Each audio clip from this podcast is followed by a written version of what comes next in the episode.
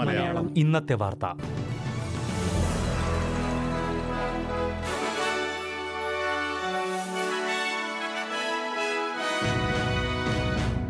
നമസ്കാരം.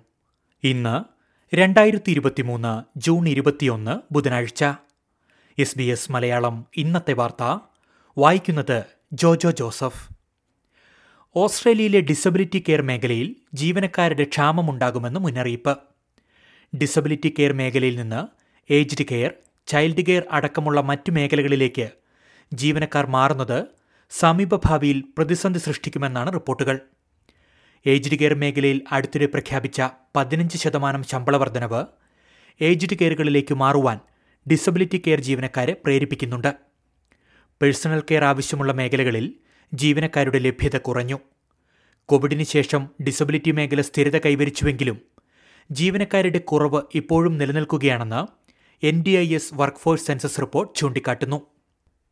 യുദ്ധക്കുറ്റങ്ങളുമായി ബന്ധപ്പെട്ട് ഓസ്ട്രേലിയൻ പ്രതിരോധ സേനയ്ക്കെതിരായ ആരോപണങ്ങൾ വളരെ ഗൗരവത്തോടെ വീക്ഷിക്കുന്നുണ്ടെന്ന് ഫെഡറൽ സർക്കാർ.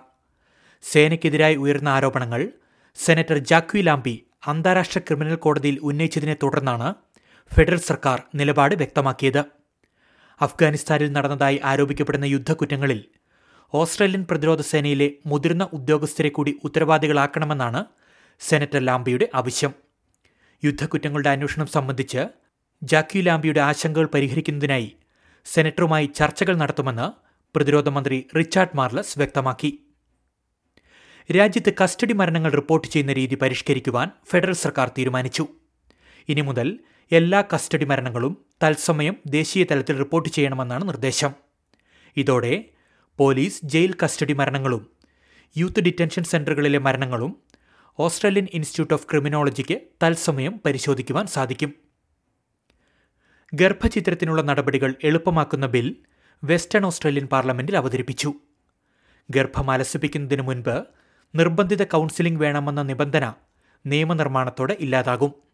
കൂടാതെ ഗർഭചിത്രത്തിന് മുൻപ് ഗർഭിണിയായ സ്ത്രീയെ പരിശോധിക്കേണ്ട ഡോക്ടർമാരുടെ എണ്ണം രണ്ടിൽ നിന്ന് ഒന്നായി കുറയുകയും ചെയ്യും. ഇരുപത് ആഴ്ചയ്ക്ക് ശേഷമുള്ള ഗർഭചിത്രങ്ങൾ പരിഗണിക്കുന്ന പാനൽ പിരിച്ചുവിടണമെന്നും ബില്ലിൽ നിർദ്ദേശമുണ്ട്.